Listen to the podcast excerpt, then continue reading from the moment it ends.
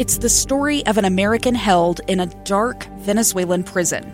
Then all of a sudden, they all kind of lined up. They pointed their guns at me. And this is the point where I thought, I'm going to die today. I'm Becky Bruce. I spent a year working on Hope in Darkness, which now has more than 2 million downloads. Find it on kslpodcast.com or wherever you listen to podcasts.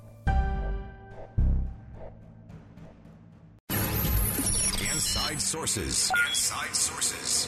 Utah's source for exclusive access and insights behind the news. Here's the opinion page editor of the Deseret News, Boyd Matheson, on KSL News Radio 102.7 FM and 1160 AM. Welcome back, everyone. Great to be with you on KSL News Radio today. I think I think we've hit a new uh, high and lows in this uh, pandemic. Uh, we are now tracking a cowboy on a horse with a flag on the streets of Salt Lake City today. Uh, we're going to go to the streets of New York City, which probably could handle uh, a, a, cowboy and a horse or two right now. They're vacant. Uh, Governor Cuomo has just said they're going to continue their orders through the 15th of May said they're not quite ready yet. Uh, so we're going to go to our main source in New York City, Scott Rasmussen, independent pollster. Scott, thanks for joining us today. Boyd, always happy to be with you, and I would love to see you know a man on horseback riding down our streets right now. It'd be a little levity in the in the city. hey, if we if we catch up to him here in Salt Lake, we will send him to New York. very, Flag and all. Very good. Uh, well, obviously the uh, the American people are, are getting a little antsy. They're getting a little anxious. Uh, they they've been inside. Uh, I think the American people have rallied like they always do uh, around common good and shared sacrifice.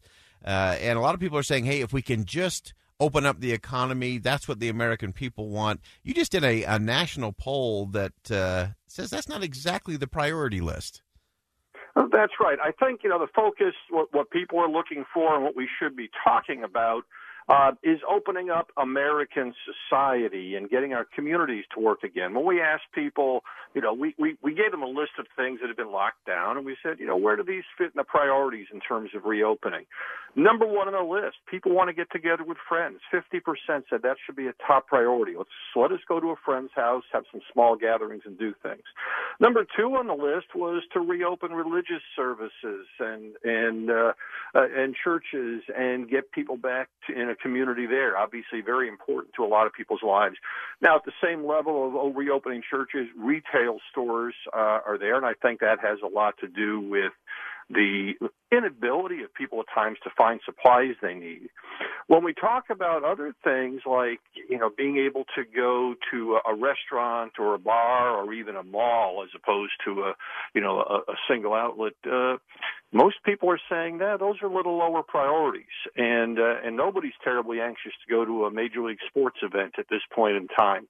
So, so what does that tell you about the uh, kind of the essence? We've t- talked about this a, a, number of times, and uh, as far as what the American people are looking for, how it, it is community and culture that lead, uh, rather than our politicians who seem to be, you know, the the prescription is usually more government and uh, more control, uh, where the real answers really tend to be in the community. Yeah, I, I think uh, this is a classic case of that. People recognize that something needed to be done. People have been very supportive of the lockdowns in the short term, and and I think they will continue to be for a you know a modest amount of time. But people were saying there has to be a way to get out of this. And look, um, even if the president and every governor and every mayor said everything is open tomorrow, that doesn't mean society is going to be reopened or business is getting started because people will have to be convinced it's safe to go out and do things. Uh, so I think all of this has to be done in the context of uh, if you're going to have people over to your house, we still expect that you're going to exhibit some basic safety protocols. If you're a business owner, we would expect your community problem solving skills to be put to how do you convince your customers it's or your workers that it's safe to come in and be a part of that restaurant again. Um, there's going to be a lot of solutions found by a lot of different people as we work our way through this, but ultimately it's going to be done by getting people working together in community the way that we always do. And right now, people are just afraid. Uh, you know, we asked about what would you feel safe doing, and there's not a single activity on the list that a majority of people say I'd be okay with that right now today. Oh, that's fascinating. Really fascinating. If you're just joining us, we have uh, independent pollster Scott Rasmussen on the line with us. Uh, he's our tag team partner for our uh, Deseret News and Hinckley Institute of Politics polls every month. And uh, we have some of those that are out and about at the moment, and uh, a lot of things happening there. Uh, I want to dig down just a little bit deeper, Scott, on this idea uh, of it's it really isn't a switch. I think we've we've sort of created this idea that the economy is something you just flip on and off. Uh, our our local mayor described it well. It's more like a dial, uh, and you're saying that that dial is really going to be driven more by opening up society as opposed to opening up the economy. That's right, and I think the dial is a good description of it. Uh, we're going to, you know, some things will open up sooner than others, and when they are legally open, some of them will have trouble attracting customers. Uh, when things begin to return to what we say is normal, we're still going to notice lots of differences. Uh, I do make a trek out to a drugstore once a week here on the uh, wild streets of Manhattan, and I've noticed that they now have little blue dots in the uh, line before the cashier. They're all six feet apart, telling us where to stand. Uh, this is a store that's you know trying to take some responsibility in guiding us in in terms of social distancing. So I think uh, this idea that getting society going, getting people uh, dealing with the very real problems people are facing right now of boredom and isolation and depression um, is part of the solution.